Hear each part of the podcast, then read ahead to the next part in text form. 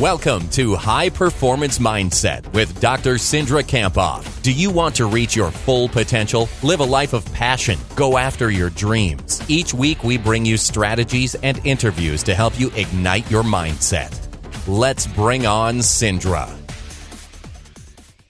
Today's episode is sponsored by Worldwide Access Solutions Incorporated, a 24 7 Clear Advantage, a call center providing inbound and outbound services, and a licensed life and health insurance agency.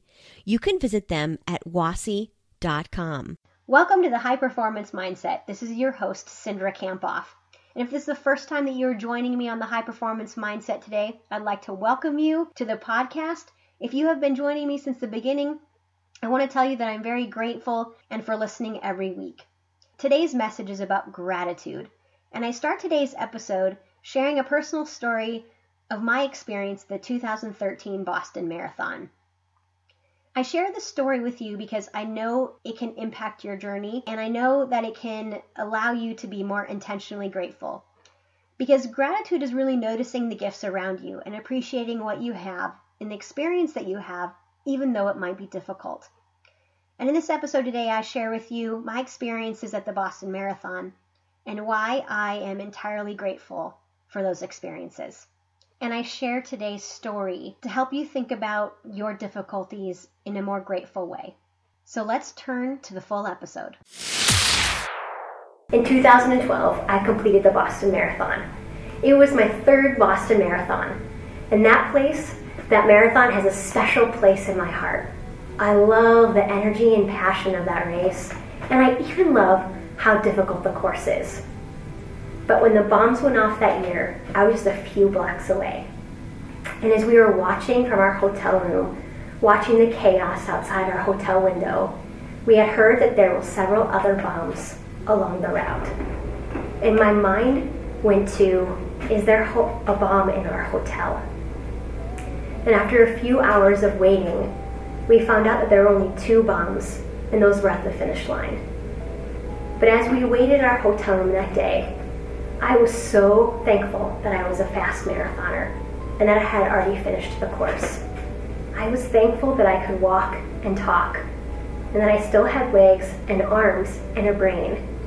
I was thankful to be alive. And when we got home, I gave my two boys these incredible bear hugs. And our nanny, who was staying with our boys, had told me that, that the day of the bombing, my oldest son came home, had heard about the bombing at school, and asked her, Did my mommy get killed by a bomb today? So it became crystal clear to me that day that life is too short and too precious. And even though that, that experience was very difficult, I'm grateful for it.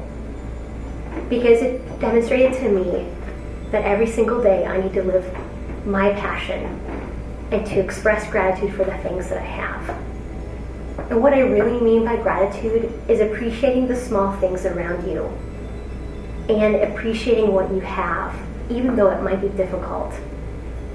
These difficulties could be in the form of being in the middle of a national tragedy, or maybe a mistake that you made in last week's game, or a bad job performance or review from an employer. But expressing gratitude isn't necessarily something that we automatically do every single day, but it should be something we intentionally practice. And you might be saying, well, why would I why should I do that? There's numerous benefits that are informed by research and backed by research of why we should be grateful every single day. It increases our happiness. It decreases our depression and the stress that we experience every day. It increases our optimism for the future. We're better able to cope with transition.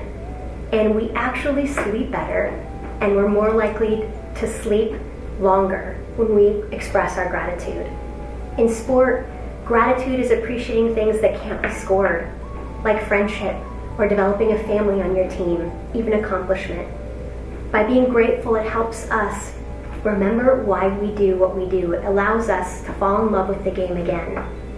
And we're more likely to experience the zone or flow when we, when we express gratitude. So, how do you express gratitude? Today, I'm going to share with you three proven ways to express your gratitude. The first is to take what's called a gratitude visit. This is where you tell somebody or you write a note or an email to somebody telling them what you appreciate about them or something that they did for you. Research has shown that taking a gratitude visit can increase your happiness by up to 10% just 30 days later. The second proven way is to write in a gratitude journal. Every day you write three things that you're grateful for. This could be big things, small things, difficulties, or amazing experiences. And this has been found to increase your happiness by up to 25%. 25% six months later. And the third, the third thing that you can do is pick a person that you're grateful for, or maybe somebody you know that you should be more grateful for. Now, every day, write one thing you appreciate about that person in a notebook or a journal. And do this practice every single day until their birthday, even if it's three months, six months, nine months, or a year from now. What you'll notice is your appreciation for that person will continue to grow every single day. And then give it to them on their next birthday. So, my final point is this when you express your gratitude, you are in one of the best emotional states possible because you're focused on the things that you have instead of complaining about things that you don't have. So, today, choose one of those proven ways to express your gratitude and commit to doing it today. Have an awesome day and be mentally strong. Thank you for listening to High Performance Mindset. Are you signed up for Cindra's weekly email with free mental tools and strategies for high performance?